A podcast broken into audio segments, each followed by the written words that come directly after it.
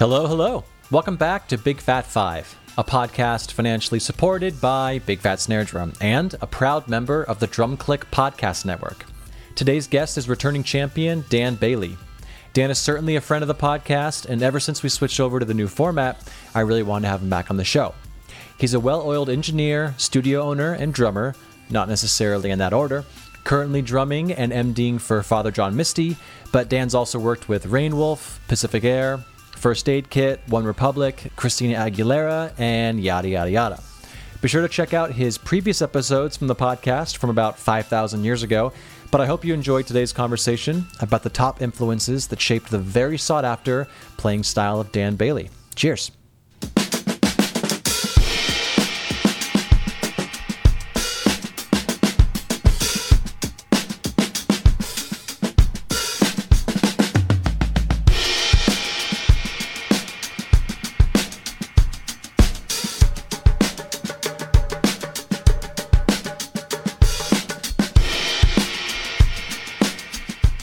I'm here with Dan Bailey. Thanks for being on the show, dude. Thanks for having me, man. Yeah, I'm sorry. I introduced you right as you were drinking water, No, so I apologize. no worries, man. No worries. And I will say, so besides the save it for the pod, you know, recurring segment that we have with Gunnar Olsen, you are the most interviewed guest on this show. So Oh wow, I'm moving I up the think you- ranks. yeah, you get a cookie or something. But uh, yeah, because early on in this venture, before I even knew what this was going to be, it was called the Big Fat Snare Drum Podcast. And I came to your old studio. Yeah. And we've recorded two episodes that, if you guys want, you should check them out. I think they came out awesome because you basically talked the whole time. um, and you uh, you really knew what you were talking about. So the two episodes were five things to avoid on a session when you're playing drums, and then five things to avoid on a session when you're engineering drums. Both uh, things you know quite a bit about. Thanks for being back. Thanks for having me, man. Yeah. So I do want to talk about. I referenced your old studio, so you are in your new spot. If people are watching this video, they can see behind you. So can you? And it, is a cool, unique little design that you created. So can you tell a little bit of the backstory of what the studio is and why you designed it the way you did? Sure. So I'd had the uh, the commercial studio spot in Orange County for, geez, you know, three, four years, something like that. And at some point, it, you know, it's not the smartest idea to, you know, have a, a condo you pay a mortgage on and a commercial studio spot. You should combine those things if you get a chance. Uh, that and like, and you know, there were too much. Like the lease was coming up, and not being in control of the building that you're investing in is tough. It's tough to throw money after that because it can go sideways real fast. So it just became time. It was like it's time for me and my wife to look for like a bigger place. The kids are outgrowing the little condo thing, and uh, and be able to, you know, build out a garage and have a spot with no commute and no uh, no additional overhead and all that stuff. And uh, I, my buddy my buddy Matt Walker at, at Walker Acoustics designed and built and was the. Uh, I basically just turned him loose. I was like, "Here's how I need it to perform. Here's the kind of sounds I like." You know, and he's he's built a dozen or more rooms, and I'd worked in a couple of them, and they turned out great. And loving this spot, man. It's it's so it's like a cheat code having a like a specifically built to record drum space. Because after years of like modifying rooms that weren't built for that purpose to get them a little kinder, it's it's great because it teaches you all this stuff about how to like handle rough situations. And then hopefully at some point, you know, if you're lucky like like me to be in a space that sound that kind of doesn't have any of those problems now, it kind of makes me appreciate like a more minimal kind of engineering, mm-hmm. which is great because it's, you know, you go into a great sounding drum booth at any studio, you kind of bring the fader up on any microphone placed most anywhere, and it's going to sound like something, Yeah. you know. So like, and that's you know, up until recently, that had been a specifically like if you didn't own a seven eight figure commercial studio, that wasn't an experience you could have. But now between people like Matt, you know, contractors building rooms, and the fact that you know you don't need a studio, you don't need a console anymore. So it's like now, you know, I, I feel like I'm at a, a point where I, I feel like my engineering had caught up with my space, and now I feel like the space is now uh, uh, uh, capable of way more than I am, and now I have to catch up again. But it's it's been really fun to work in here for sure. Well, and aesthetically, you modeled it off another studio, right? It's it's uh Matt is about the biggest dork for '60s, specifically re- L.A. recording studios, so like Old Cello, United, all that stuff, or uh, you know Ocean Way back in the day. And the color, the color scheme, and the design of the traps and stuff is all he wanted to try to mimic Ocean Way B as much as he could. Sure. So that's why it's like the cream and black, and yeah, I mean, that's my that's probably my favorite room I've ever recorded in. So it was it's nice to have a little piece of that, you know, at least vibe wise. You know, it's it's love it. Unfortunately, I've never recorded in there, so I uh, I'll say yours is better until I get there. Then I'll be like, you know, this is you know, Dan would have done this better in here, uh, or Matt technically, but um. Sweet. Well, yeah. Go on your Instagram. I mean, that's all your videos as of late. I mean, it's not super recent. You've been there for like what eight, nine months now. Uh, I got the keys in October. Yeah. So, yeah. What's that? Yeah. Geez, eight months. This whole thing is such a time warp. Dude, I know. Yeah. who even knows? Like two years feels like two months ago, and vice versa. But yeah, I think it's been like yeah. eight months or something like that. Wow. Do you? Because I also have behind me. That's where my drums are, and then I live upstairs. Do you miss? Because I sometimes do that mental space you get in on the drive to the studio, and then more importantly, the drive back when you can have you can bounce something and listen to it and blah blah blah. Oh, totally. I mean, it's just a different approach, but yeah, there is a, a, a something great about having the distance. Like mentally, it's like okay, time to tur- turn work brain off, going back home. Uh, but I mean, the for me, my my commute was about 40, 45 minutes, and so and having done that for years and years and years, you know, inevitably somebody needs you to reprint something because it didn't print correctly, or oh, I forgot to do an overdub on this, and so I'm driving in, I'm driving an hour and a half to do the one overdub and come home, and like days like that, com- way outweigh not having days like that anymore. Way outweigh the uh, the mental space, but I absolutely think there's something to having like a divide between your work and home life for sure. Because I mean, I have an 11 and a six year old 20 feet that way who at any point could come in and like, hey, I just fell off the couch and need to, you know, I need Yeah, a yeah, band-aid yeah. now. It's like, well, take two is gone now. Yeah, that's fine. But uh, it, it, you know, there's definite give and take. But I, I mean, work-wise, you know, being around the kids, basically any time I'm not on the road is fantastic. That's the that's worth the whole thing for sure. Absolutely. Yeah. I mean, you're getting two hours more with your kids every day. I mean, that's yeah, that's Oh, for sure. Yeah, priceless. Yeah, absolutely. One frees up frees up my wife to like, yes, I'll look after the kids. You can go do your thing. You know, yes, all that stuff. exactly. Yeah, yeah. Uh, well, I mean, speaking of getting hurt, what happened with your arm again?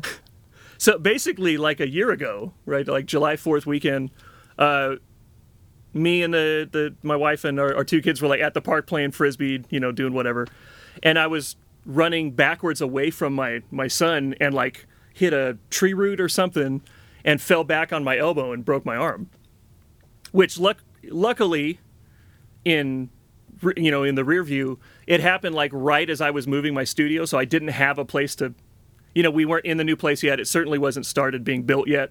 So it was like, this is a four or five month recovery injury. And this just happened to be the four or five months I'm not going to even have a place to play. So even if I was feeling anxious, I kind of, it kind of let me off the hook. you Yeah. know?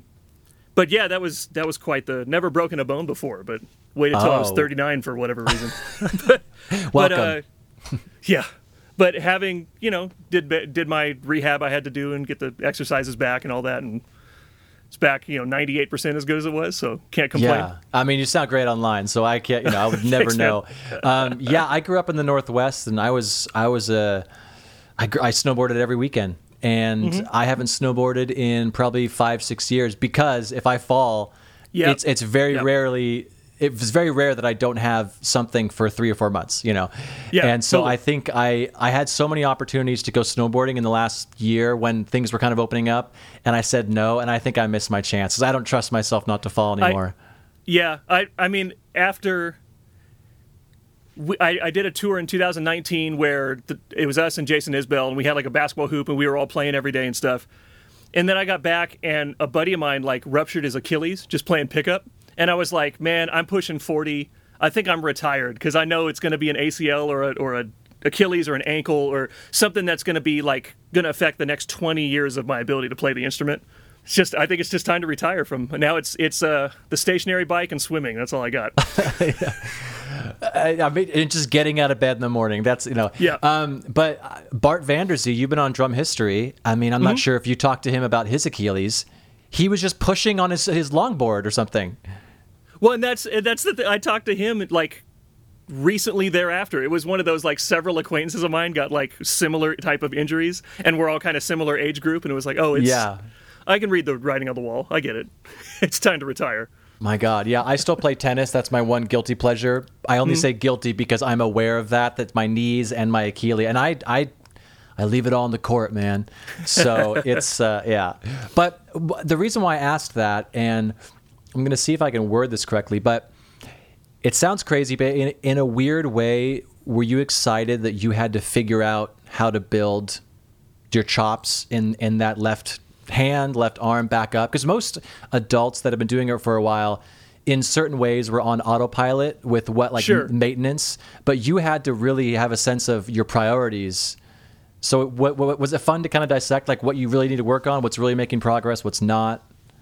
Yeah, it's what's funny is I you know so I didn't touch touch a stick for four or five months, and I mean like I I, I had never really taken a break from play. I've I've played drums four or five days a week, a couple hours a day since I was like two or three years old. So like I just I've never had space from it.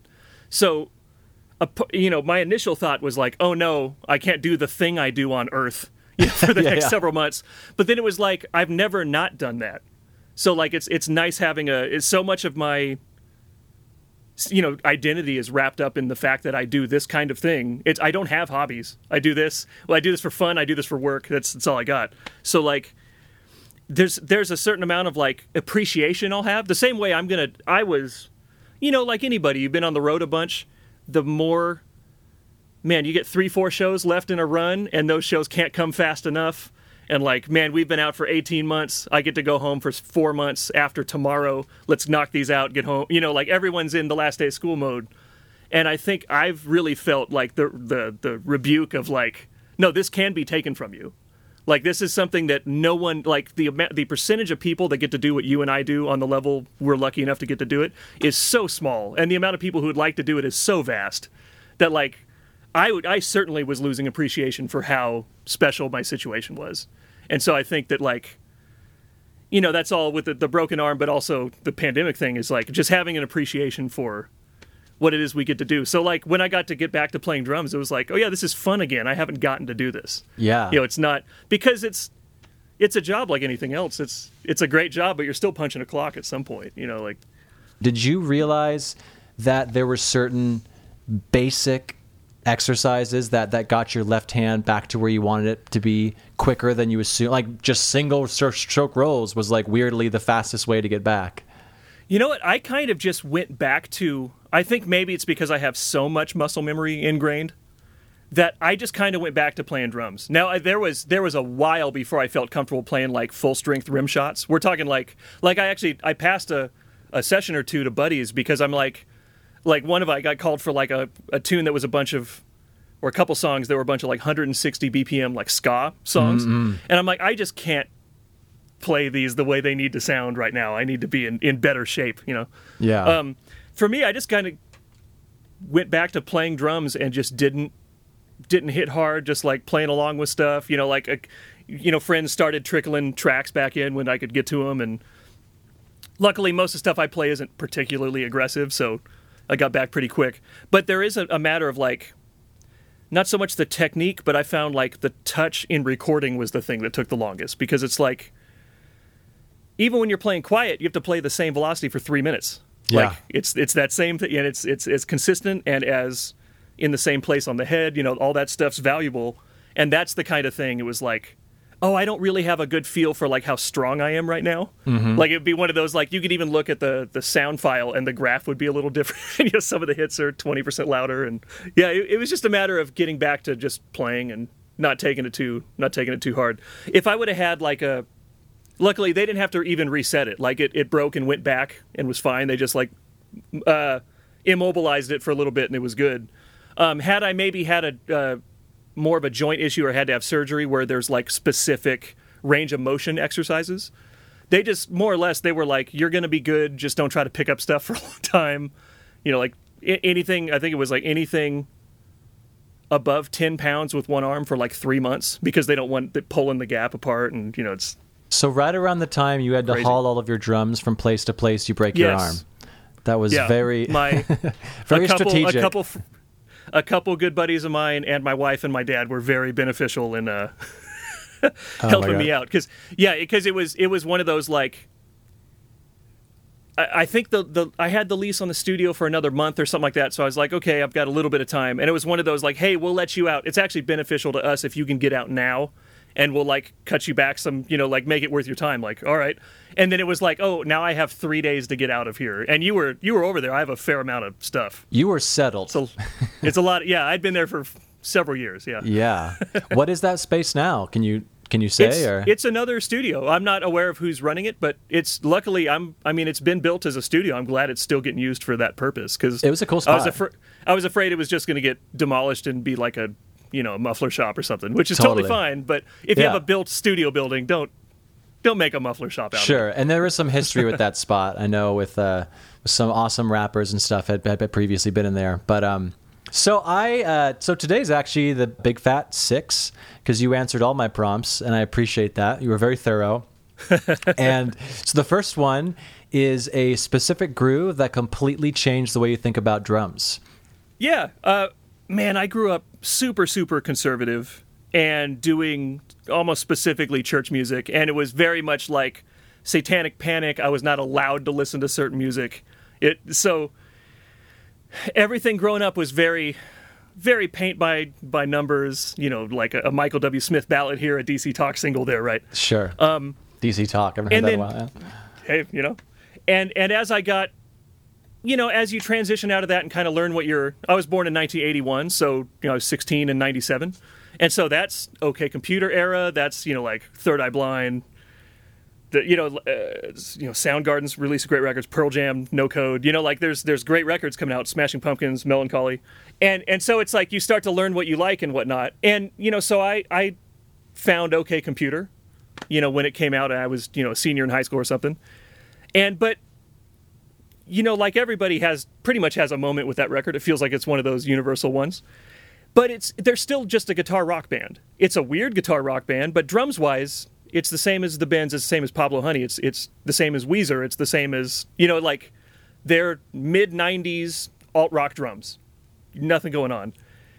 So, you know, having caught up with Radiohead at that point, then Kid A comes out and it's like, oh, they, they like keyboards now. Great, you know, whatever. This is my 19 year old brain or whatever. When Amnesiac came out right after, it felt like the band at Kid A had all like Johnny, Colin, Ed, those du- those dudes all figured out how to get weird on Kid A. Phil Selway out figured out how to get weird on Amnesiac. Like even on Kid A still has National Anthem. All those are they're just drum songs, you know. And then you get to like obviously Pyramid Song has some a really really nice straight ahead, you know, like waltz jazz waltz pattern, you know, like Max Roach style. Like it's really great. And then like the first time I heard Dollars and Cents, where the whole drum part is the eighths on the ride and like a side stick on the downbeat. And then who knows God what else going on, just kind of stream of consciousness. And it was the first time I, I remember like a record came out and in real time I was like, what on earth is this drum part? Like this is this did they just like let a take before they were supposed to get going? Start, you know, like what is he doing? There's no rhyme or reason. Nothing repeats. You know, it was just like, for me, it was like, oh, drums can be anything you want them to be. There are no rules, and it was one of those big like, oh, if if the drum part is a side stick on one and and ride and some intermittent toms, and it makes the song feel like that, it's the right choice. You know, like because I think you know, coming from the world I did and the, the music I grew up on, even the like mainstream music was Michael McDonald, Christopher Cross. You know, it was very it was very smooth. It was very safe. You know, you can listen with your grandma. No one's getting bummed out. Um, but yeah, it was just such a you know, whether it's that, I got into that first Bad Plus record around the same time. Dave King is doing some of that same stuff of like, this is a jazz band. Why is he playing like pots and pans and punk rock beats? Like, what's like? Oh, there are no rules. This you can do anything you want. You know? Yep. Yeah, I, I think it was just see me. I mean, the early 2000s, there was a lot of change going on in music, regardless. Especially you, you were, that's when digital recording became like the thing. Uh, but that was one of those. In in in retrospect, Radiohead's one of those bands that feels like they've always been weird, and that is not the case. They've gotten like exponentially stranger every record, and I think I think to their benefit. That's that's the reason we still care about them is they're willing to try stuff. It may not work, but they're willing to try. You know, and I don't know that there's a drummer that's improved more over the course of his career than Phil Selway. If you listen to Pablo Honey, he can like vaguely play drums. Like he, I mean, he's a kid, kid. He's like out of high school, but it's it sounds like a kid playing drums. And then you listen to Amnesiac and listen to Pyramid Song, and it's like, oh, this is like a, a skillful player now. And I think that that's, and because I kind of grew up with those records happening at different, you know, and I've every time they come out, I was at a different point in my life, and you know, they kind of caught different ways with me and stuff. But I would th- say that like that in particular Amnesiac track is dollars and cents is is one of the first times I ever remember being like, oh, Yeah. okay. Well, let's just play a little bit of it.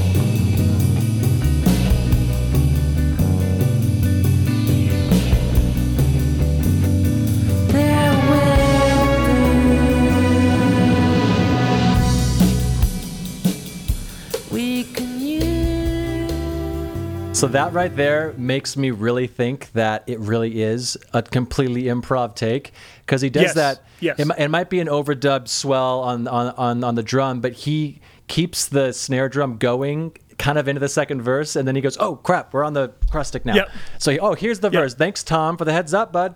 You know. Yeah, that's so sick. And I think you talked about it too, or you mentioned it in your notes that sonically they like go in between either different takes or different mic placements throughout the song. Yeah, they they make four or five different production changes on the drums throughout the course of the song, which is, I mean, it's something they kind of starting with this record. I mean, it's on. They do that on in Rainbows a ton. They do it a ton on like you know uh, Moonshaped Pool. Yeah, it's like where you you start to like the part doesn't even really change, but now it's the room mics, and so now it feels like the the drums are thirty feet away, and then it's to the close mics, and they feel like they're hitting you in the face. You know, it's Yeah, But- I don't. They do it on Reckoner. I remember that. That's a Reckoner song a lot. that they, That's that yeah. may be my my favorite uh, time they do that for sure. Sure. Yeah. there there's certainly I, I'm absolutely with you in that that sounds like not only an improvised take, but like an early improvised take. Like Phil vaguely knows the form because it's like, oh, clearly it wasn't supposed to get that big yet, but it had a cool moment. It's like sucks back down for the the, the you know Tom's vocal return and you know happy accidents, man. That's the when all the best stuff happens. Yeah. Yeah. no, Phil. Phil's Phil's the best man, and he's so elusive. I've tried to get him on yours. I mean, it would be. He's kind of my white whale. Uh, Oh, yeah. In a big way, because. Yeah, you said it best. Just people g- rewind, and what I'm about to say is what Dan just said. So, let's. Uh, if you're good, we can move on to number two. Sure. All right, so it's uh, your favorite fill, choice, or moment from a certain record. And I do have to put a disclaimer. I know how hard of a question this is for any drummer to answer. Yeah. And I'm sure every guest that I've had on, if I were to bring them back on, their entire list would be different. I know mine is every month. So Yeah. that being said, today, or at least this week, this is your favorite fill choice moment from a certain record. Th- this is actually I, I think this one's this is easily the easiest of the questions for me because I know I know exactly if someone asked me like walking down the street I have an answer for that. And it's it's Phil Collins playing on the first track of the Tears for Fears uh, sowing the seeds of love record. I think it's Woman in Chains? Yes, or Woman in Chain? And it's I like I I loved this record. And like we talked about if I'm I'm like being forced to listen to Michael W. Smith growing up this era of Tears for Fears isn't that different from gospel records. I mean, like Oleta Adams is on this record, who legitimately is a '90s gospel artist and, and is great. So, like sonically, it wasn't going to scare my mom. it sounds it sounds big and lush and nice, and She's not going to knock you know, on the door. Yeah. yeah, it's going to be fine. But I, I loved this record forever uh, before I knew it was Phil Collins that played drums on this track because I love Phil Collins as well. And and it was like, oh, and now in retrospect, I can't unhear it. It's the most Phil Collins Phil ever. I just assumed it was that's what was gigantic in the world, and so people were copying it. I didn't know they actually had him play it. Uh, but yeah, he he it's one of those tunes that there aren't real drums for a while. I think there's some like side stick earlier. Like drums don't really make an entrance until like the bridge at you know three minutes or four minutes into the tune. Um, and it was, man, it's such like a master class of just like the slow build, and then to like the way he, so it builds goes into this big key octave or a whole step up key change, and then they kind of unleash Phil into this like big grandiose final chorus. And he starts playing all these crazy over over the bar fills that are so simple but they almost sound like if you say you made tablature of these fills and just shifted everything like three eighth notes. They just land where they shouldn't there if you if you made the fill straight if you time aligned them differently they would be the most like dad fill ever. But because they happen in such a weird way and he starts like ending his fills with these like upbeat hit like accents that no one else hits. So it's like i'm making this this is going to land on the and of two because i say it does not because anybody else in the band does. And there's just such a like musicality because clearly they're featuring him. You don't hire phil collins and not make the drum sound the, the tune right um, so they're they're getting from phil what they wanted but there's just this like the amount of space he leaves and the strangeness. I, I just remember being like I was such a Vinnie Colaiuta, Dave Weckl, shredder type, you know, earlier in the day, like like most people are, and it was one of those like, well, Vinnie, if this was a Sting song, Vinnie would have played like 64th notes down the toms. It would have been incredible. But then you hear like in that same spot is like Phil's playing really weird, and I think at some point I realized that like there are, there are athletes on the instrument that are unassailable to me. I have I have a little bit in my bag, but there are dudes that have five times what I do. And it was one of those like, well, maybe I'll just start getting weird. Like maybe I'll, I'll like take the cue from Phil, who can also. I mean, Phil is a monster player, but what makes him cool is his choices. He's just he makes strange choices. Uh, I just I've always really dug it. That right there sums up the reason I like certain drummers uh, is choices. You know, if there could be a Yeah. word for this whole podcast, it's just choices over everything else. Um, Totally. But yeah, so it's the song is only about six and a half minutes. So let's just play, starting at about five, and it, it takes a few bars, but then Phil just starts going crazy.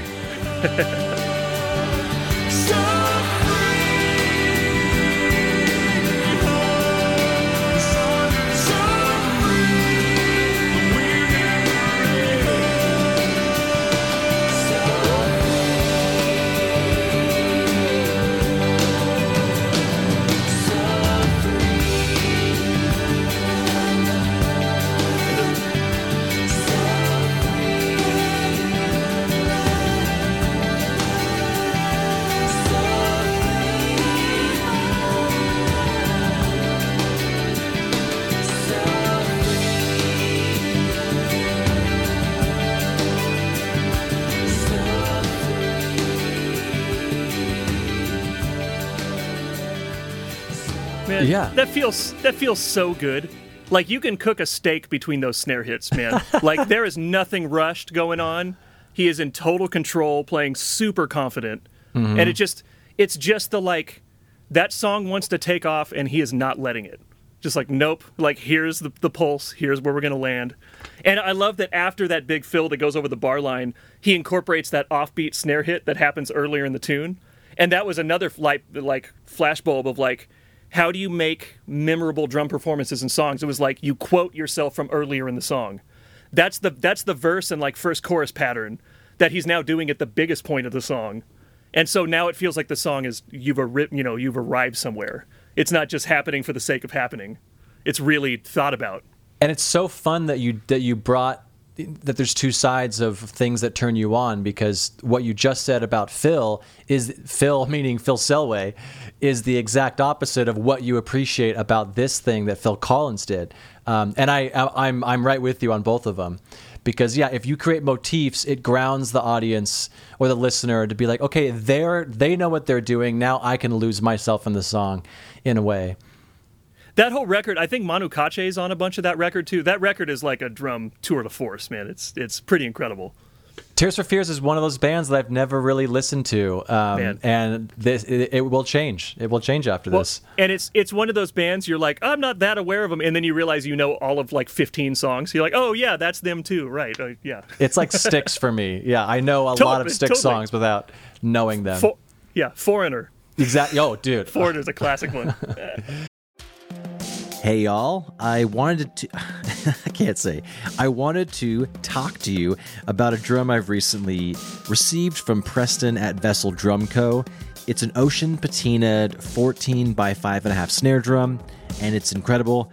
It's got a 1.5 millimeter shell, brass shell, with 10 lugs, chrome over brass triple flange hoops, a trick uh, three position strainer, 42 strand wires. It's lovely, it's loud, and it cuts and records as beautiful as a piece of butter cake. And, and Preston actually, this is why it's called the ocean patina, is he covers the shell with seaweed and then drops it in the ocean for a certain period of time, and then it patinas with all these crazy cool designs. And if you all remember, Preston was actually one of the first guests on the podcast. When I first started out, I didn't really know what the Big Fat Five format was going to be, or if it was going to be even Big Fat Five at all. But I went to his garage, his his you know where he makes all of his drums. It was really cool. He walked me through. The episode is essentially from start to finish what happens with a drum, and it was it was a really fun episode. It's now archived at bigfatsnaredrum.com, just because it doesn't fit the format of Big Fat Five. I want you to get back to the show. But go check it out. This drum is beautiful, and he actually let me use it on an Eve 6 tour, and I didn't keep it, and I regretted it ever since then, just because I was trying to pinch pennies at the time, and I just kept thinking about it. And so the opportunity to get it again was presented, and it is one of my favorite drums. So the Ocean Patinaed 14 by 5.5 snare drum. Check it out. Reach out to me. Go to Vessel Drum Co. The Instagram's just at Vessel Drum Co. and check it out. It's amazing. It's beautiful. Sounds great. Bye. Uh, all right, so number three, a performance. And so, just so everyone knows, you skipped this at first and then came back to it. So, yeah. I uh, I let everyone know. Sorry, a performance which you either played or witnessed that altered your musical course. You know, uh, because of being so kind of locked down for you know growing up, um, I didn't get to. I, I didn't have an older sibling. I didn't have an older cousin. I didn't have a dad who was into like no offense, dad. Didn't have a dad who's into cool music. He's right behind. So like you. I didn't. Yeah, he's, he's there somewhere. The uh, I, I didn't have someone to pay. You know, you, you the classic story is you know my older brother turned me on to Led Zeppelin four, and now I like Led Zeppelin. You know, whatever. Yeah. I didn't have that until being like in college, and I had college friends do that for me. Um, so I obviously I didn't go to any shows. I, I think that that the question kind of has a little bit of a pretext for me, like changed your course. That like had I gone to you know see Rage Against the Machine in 1998 and was like, this is what I want to do. You know, that's what I was thinking, and I just didn't have any of those experiences. But talking again about music that could pass my my mom's ear test. um, I had a family friend that was really into Pink Floyd, and he let me borrow the Pulse Live, you know, VHS tape, you know, 94, 95, something like that. And that's the one with, you know, it's it's the the drummer in the band. I think Roger, the drummer of the band. Oh no, that's I think Queen. it's uh, Mick. Nick Mason. Nick Mason. Yeah, Nick Mason. Yeah, sorry. Uh, I should know that. Um, We can- if you wanna- if you wanna say no, that no, again. No, No, okay. no, no, no. There's a lot of bands, and I don't, I can't pull everybody. All right, I'll leave it uh, the, but the, it also has Simon Phillips doing like secondary drums. So a lot of like electronic percussion, a lot of like hand drums and stuff. It's really incredible, and kind of something I reference all the time for like when I'm building tracks. There's like a core drum track, and then there might be like a core overdub part that kind of fuse into one thing, like a motif that kind of fits the whole song. But it was one of those like, you know, like any 16 year old who hears comfortably numb, you know, just like, oh, and and David Gilmour's playing his, his performance in particular on that tour is unreal. But it's yeah, that was just feeling, you know, things that I had only associated with my religious upbringing, you know, like those feelings of being communal and everything. If you listen to Comfortably Numb and you don't feel that, you know, the same if you listen to U2 with or without you, you don't feel like you know, that stuff. It's not spe- so much specific to your religious instance, it's specific to that's what happens when humanity attaches themselves to music like that. I, I legitimately listened to Pink Floyd Pulse, you know, live VHS maybe 150 times at one point in my life, just on in the background all the time. For me, it's similar. It wasn't a pivotal thing in my earlier life, but Roger Waters' The Wall live in Berlin uh, because I'm not really sure like the lineage of Pink Floyd. I'm sure everyone listening, I'm sure a lot of you guys do know, but r- there's Roger Waters still performing Pink Floyd stuff, and then there's David Gilmour and. In, on Pulse, it's Nick Mason, the original drummer. They're doing Pink Floyd stuff.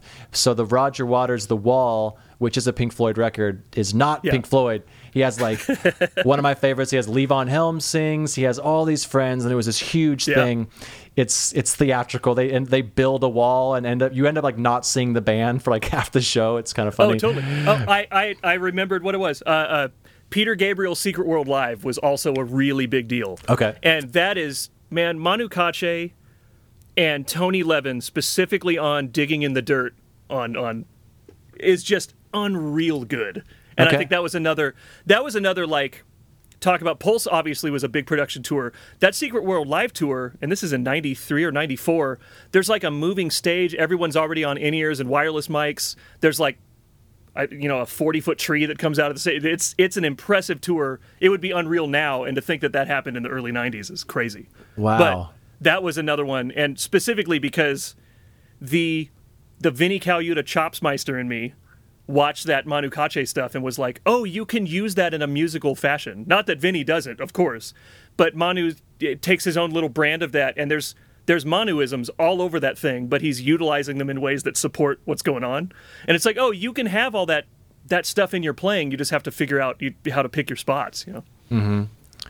I had a Manu Katché Yamaha snare drum that got stolen from me on tour, and it was the saddest thing because it was a little 13 inch.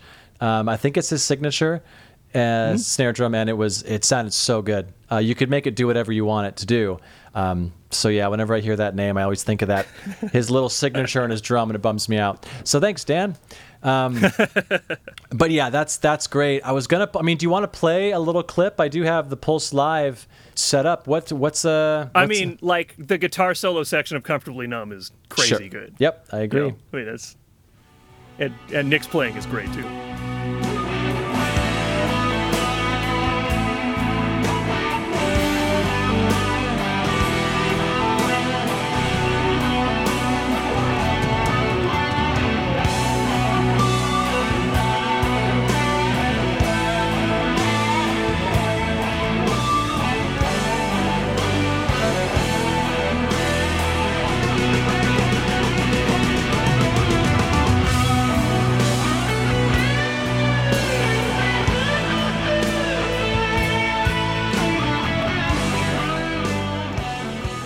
Dude, if that doesn't pump you up, I don't. You need to get your your your heart checked.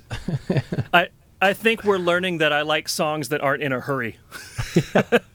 like particularly that seems to be what the the the the thread that connects all my favorite drum performances is just the snare drum's just, uh, just a little bit too late. Well, I mean, I think uh, I know later on in your choices that is definitely the case.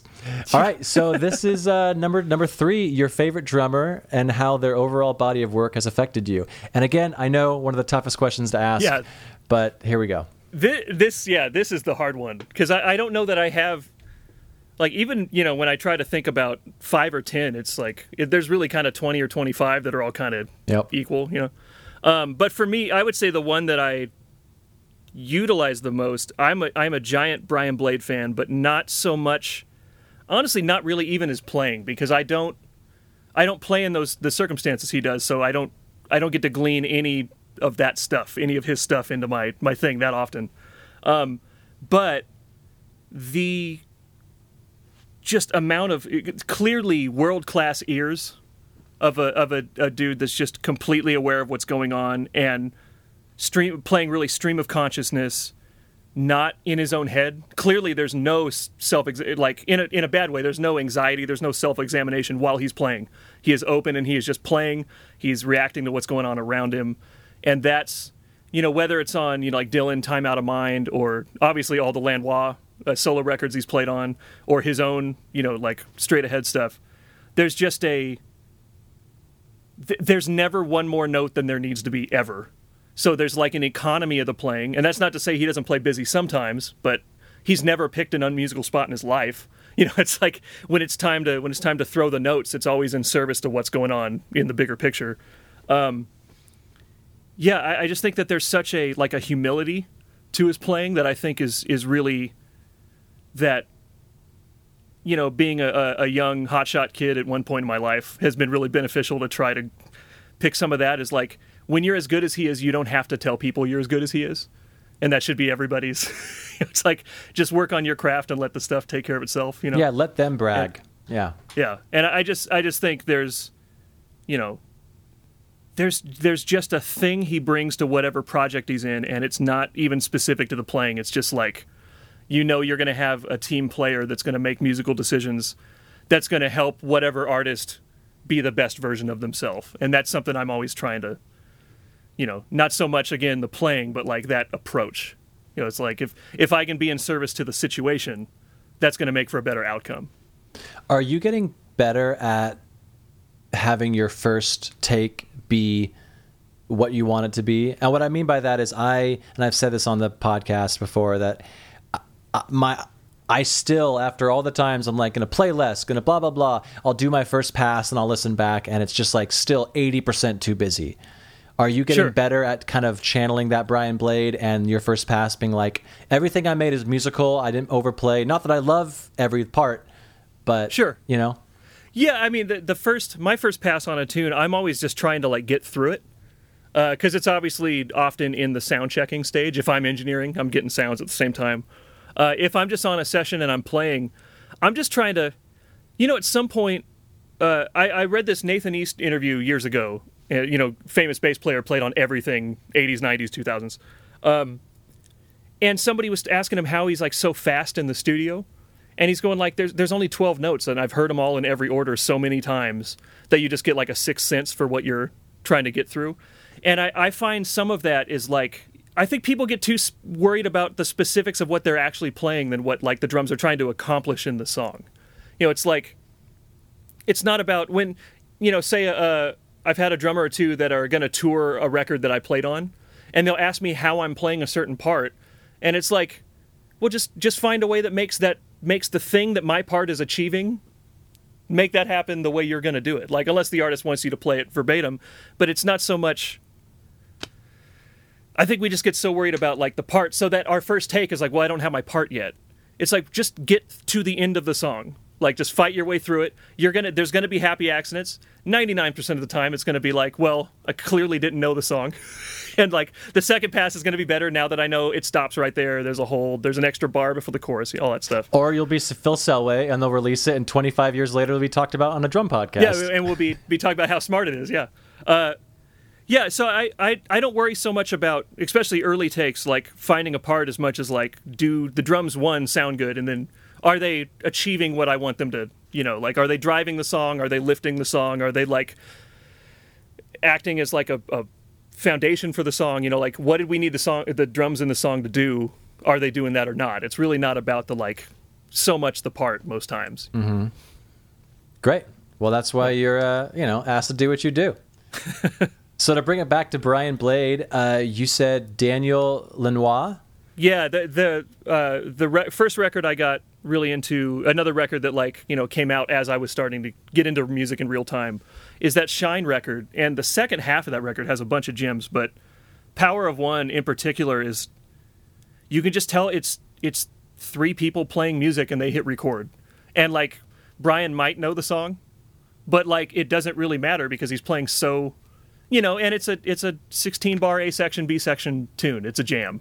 But the the way he's like lifting the b section and like cutting back for the a section and like doing a one drop to like because he heard Lanois play a guitar thing you know it's like there's no he he's you know flying blind and making all these incredible musical choices at the same time it's it's pretty incredible Yeah. Well, let's just check it out.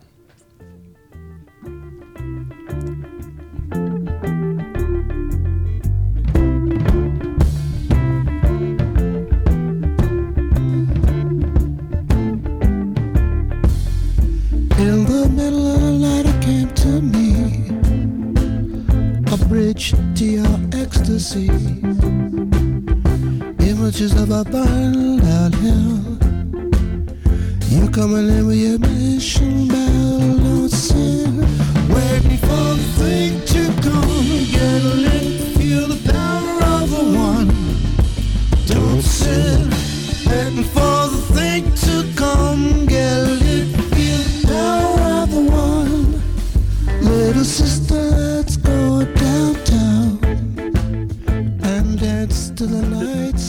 the drop the drop into that second verse. Because Yeah. that's the kind of thing you can tell like the phil selway track you can tell like oh we're at the verse. Like he, he's clearly like not finding a part until beat three of the second bar or whatever you know it's like oh we're here now.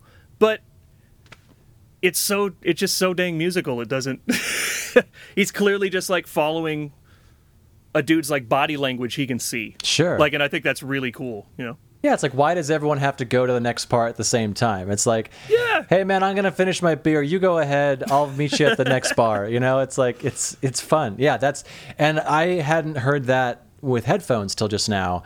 Oh. Um, so if you guys are listening to this, listen to that part on headphones or listen to the song on headphones. There's really is a lot of cool panning going on and uh, stereo imaging. It's really cool.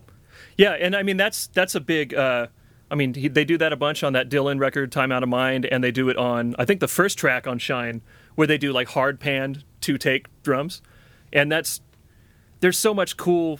You know, you're you're basically playing with your own drum pass from, you know, a, a previous take, and so there's so much cool interplay. Even though they're playing the same pattern, your your grace notes are never exactly going to be the same. You, you know, he's obviously picking his spots to add an extra kick on the one side to you know give you a little left right stereo image and stuff. But yeah, that's such a the, that drums are a big, pretty stereo image.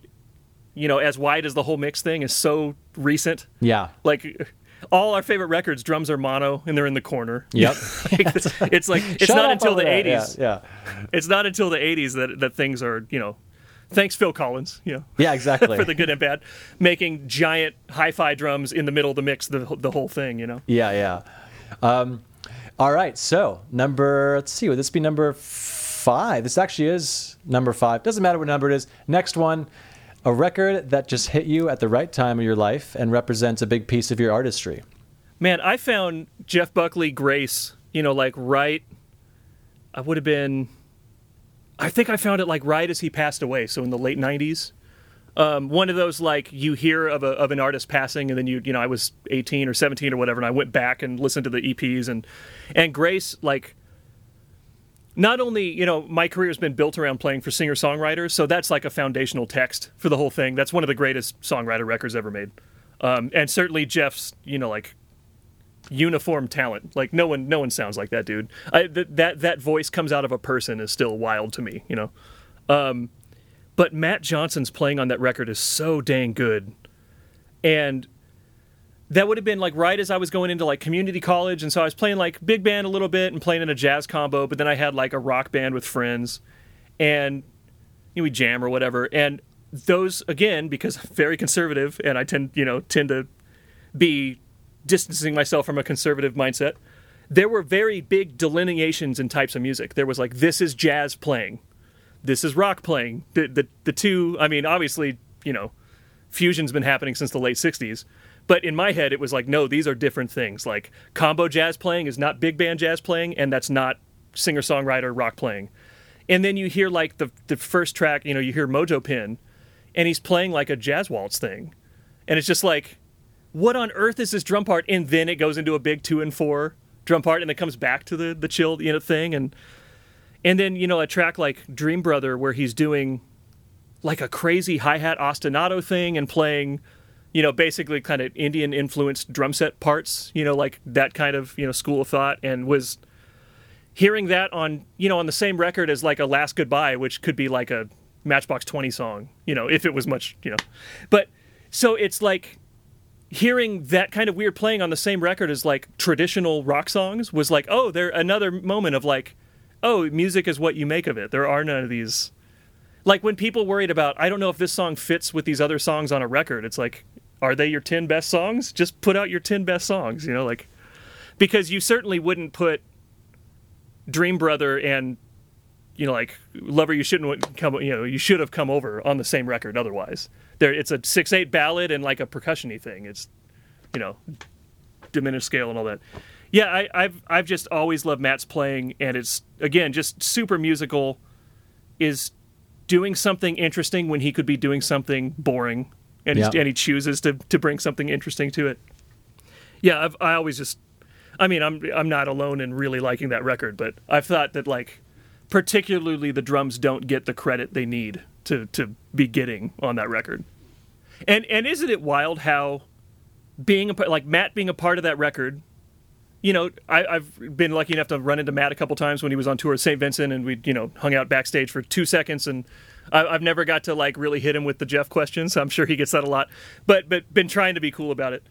But there's it's so weird because it's so easy to go, that's Matt Johnson who played on that record that was really important to me, and it's just that's that's Matt. It's a dude, you know, like it's a guy. It's a ta- super talented guy, but it's it's so funny how music is one of those things. You know, if you saw an actor you really appreciated, it'd be the same thing. It's that there's it's that starstruckness of appreciation, not love like this person's famous and I want the clout of I want a photo with this dude. It's just like Matt, you know, like I really love that record, man. You're playing on that's really incredible, and I likely don't. If that record was not in the the recipe of how I approach drums, I don't know that I'd be a professional player because I think it really it really opened up to like, oh, I can use all this other stuff. These are all tools, you know, towards an end. There's no there's no rules for any of this stuff.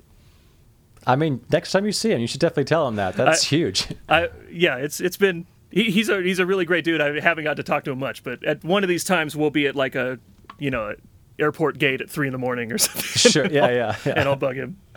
Well, let me play a song, uh, Dream Brothers. Sorry, Yeah. and uh, I think I had it starting about about two two minutes in because that's when he starts doing the more Tom stuff, and then he does Sure. he does go to that ostinato that you referenced, and it's Yeah. I was on my run this morning, and I was like, I don't think he has enough hands to do this in one take. But maybe it is in one take. I have no idea. It sounds so crazy. I the I I mean it's it's one of those things where I understand how to play it, but I cannot play it. It's Sure. just it's just above my ability to separate my limbs from each other. But it's it's frustrating because even as a kid, I was so close to getting it, and I never quite did. Yeah.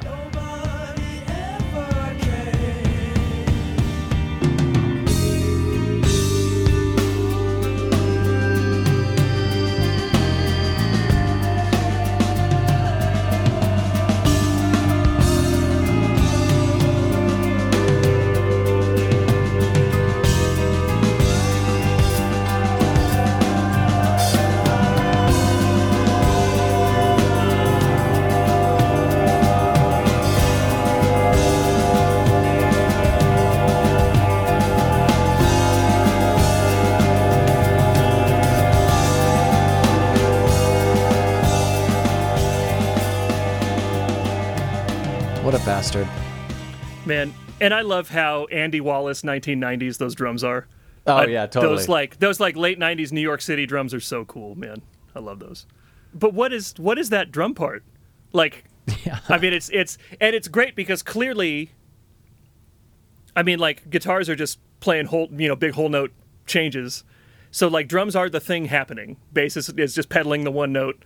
So it's like one of those times drums have to take up the space because if they don't where's the propulsion for the song like that middle section doesn't make sense if the drums don't get you to the next big section you know and i i've just there's so much he's so good at taking up those spaces i mean that's the story of mojo pin too is like he he makes a meal of the spaces where they need him to carry the song and it's it's really cool Yeah. Oh, and the cool thing about that is kind of where I faded it in. If you didn't know the pulse of the song, you're, I mean, you might be like, well, if, if that it's a hi hat, is that the pulse, or is he doing some weird? Because obviously Matt Right. is known for kind of being like his hi hats in fifteen eight, and then is you know doing something else. Uh, at least being across the hallway from him, that's what he practices. So, um, yeah, it's cool. It's you don't you don't know where the one is, and it's it's he's insane. He's insane. yeah unreal All right, so next one, and this is the last one. The sound of a particular record that helped mold your tuning style. So Beck Sea Change was a really big deal for me because you know I liked, I I had a, a like an immediate connection to Beastie Boys when I heard them first as a kid. You know, it's like it's some angsty, great teenager music, right? Uh, and and I you know if you grew up in the mid '90s, that's a really great angsty teenager music era to grow up in. Um, and so I you know I was, I was listening to you know a bunch of Beastie Boys, and then this dude Beck shows up doing like like hobo hip hop. You know, like I don't even know what you would call those. Like Mellow Gold is such a strange record, and then like into like Mutations is so weird. Odelay is so weird. and then but they're all like specifically like Beck weird samples and these like kind of jam songs, you know, like the Beck thing, which is incredible and one of my favorite artists. But then you get you know 2002 or or whenever Sea Change came out and it's like, "Oh, this is like a serious adult songwriter record." That I don't know that anybody I certainly didn't wasn't aware he had it in him, you know, as being 20 or when that record came out or whatever. But another one of the kind of the entire opposite of the rest of the things we've talked about, which is how you're using drum like attention on the drums to you know highlight your your part or whatnot or like the, the things that you know that phil collins is doing to help the song along that are very drum centric or whatnot sea change has almost none of that sea change is like most of the songs if they have drums it's like kick and snare and there might be like a shaker with like no deviation for six minutes and there's something about and obviously you know i, I you know james gadson plays on a couple of them which are unreal. But he's and he's holding down the 16th note James Gadson thing the whole tune. Doing his feels thing, amazing. Feels great. And the Joey Waronker tracks are just the most like effective use of minimalism. They make every song sound so good. And the record is is like instrumentationally it's so acoustic guitar based that like acoustic guitar is the hi hat on this record. Like that's that's where it's mixed. It's right up front. Um, and really the like rhythm guitars are playing drums on this record, and drums are kind of along for the ride just as support. And between the sounds and how sparse the parts are, I had never really thought about drum sounds that dead and that like present before. You know, is coming out of the '90s, everything's Soundgarden. It's big room mics. You know, like it's even in the early 2000s, like you know, even like a, a you know, Limp Bizkit or a Linkin Park or something. That's big room, compressed. You know, big, expensive sounding rock drums. And so to hear, you know, drums recorded in a vocal booth that are playing like, I mean, some of those tunes, the drums may have like 162 hits in the entire song. Or, you know, it's they're so sparse that there's four or five drum notes a, a measure. And so there's just all this space for the song. There's this space for like the the pace of the tune. The songs tend to be pretty wordy, so there's all this extra space for that. Like there's there's just something coming from like a music school. I want to use all these bag of tricks things to then hearing this record that's so calm and so like restrained and cut back to where like oh this is all the drums have to do on this song. Yeah, they could do more, but why would you do that? It's like look how pretty they sound. Why would you why would you like mess them up by playing too many notes, you know? Exactly. I've I've always really loved that record. Uh, and I mean it's that'll be I mean, I'll, I'll, pass away one day with that being one of the 10 best sounding records I've ever heard. The mix on it, the orchestra arrangements, even Beck's like vocal performance is really special in a way that you know he doesn't tend to be. Like it's it's very like intimate. Like I really really like that record for sure. Great. Well, let's actually play the song "Already Dead" off Sea Change yeah. from 2002.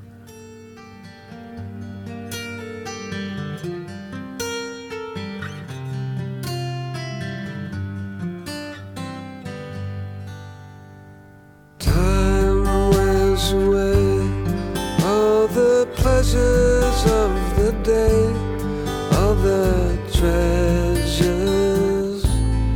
you could hold.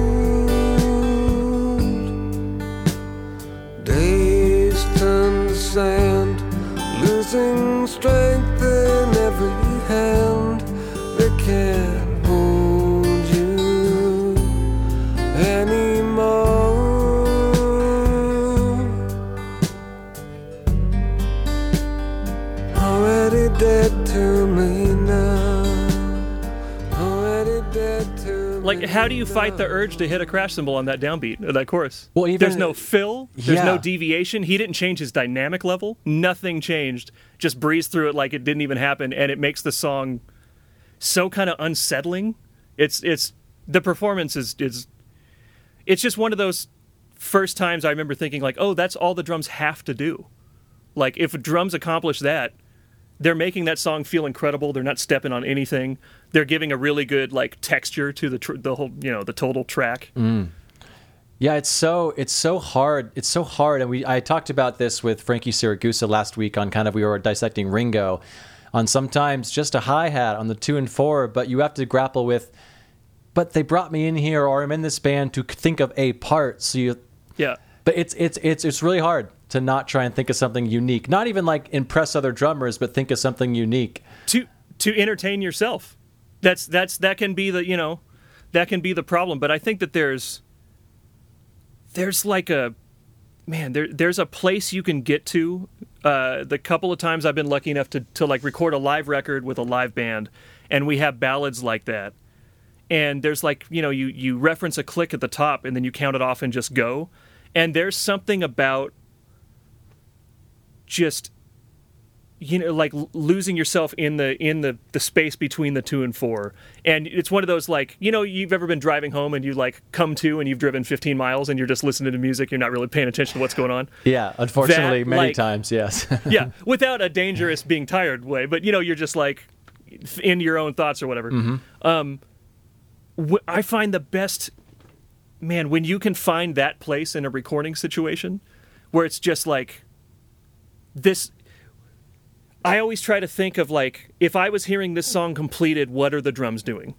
Like if I was listening to an already finished song, and it's one of those like just having the one the like you know being able to look at yourself and go like, hey, I don't need to impress anybody with this track. Like this is is not about me. This is about the situation, and just I th- man, the older I get, the more that's what I'm chasing is that vibe of like, this is perfect. I'm using the proper amount of notes.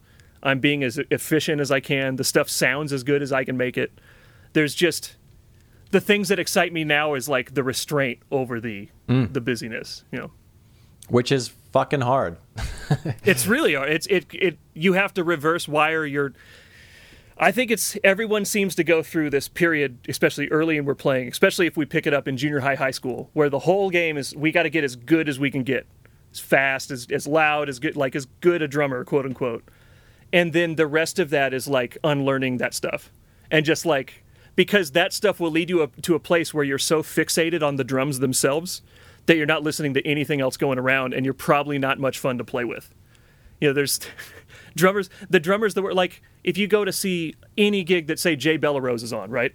Like it's so dang musical and half the time you're going what is he even playing? Like i don't even know what he's doing but whatever it is is so freaking cool that it's just and it's making the situation so pleasant for the other musicians to be around you know it's that's that's why that dude's phone rings you know it's it's it's not if it was about the best players it would be a whole different group of people doing this that's for sure Yeah, yeah I would not be called. it's not the best players.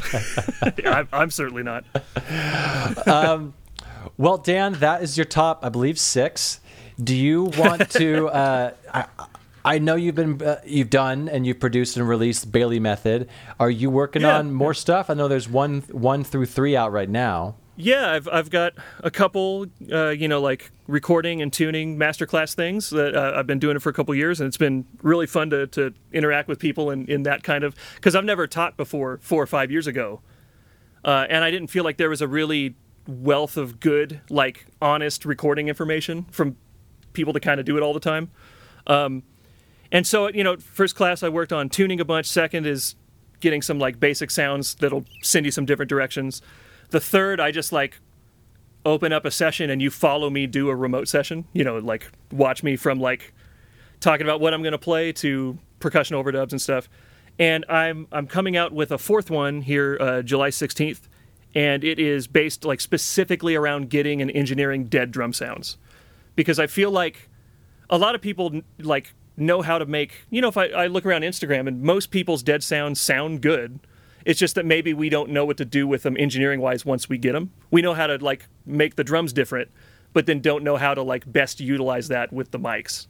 So kind of going through my approach to how i get because i would say you know 70 or 80 percent of what i'm doing is some kind of dead muffled sea change tame impala type thing most times you know? So like that's what's on top 40 so that's something we all got to learn how to do you know Yeah. All right, Dan. Well, thanks for being on the show, man. And I'll talk to you soon, dude. talk to you later All right. And that's the show. Be sure to subscribe. And if you're listening on a platform that allows for ratings or reviews, do that. It helps more people find the show, which means the show will get better and bigger. And hopefully, I'll have a chance to sell out one day. but you'd be an OG listener that could brag to all your friends. Um, anyways, also, why don't you go ahead and check out bigfatsnaredrum.com and follow us on Instagram, Facebook, Twitter, and all the socials. Just search for at Big Fat Snare Drum and you will find it. This show is edited in part using iZotope RX8 audio editor. It's amazing, so go check that out at izotope.com. Bye.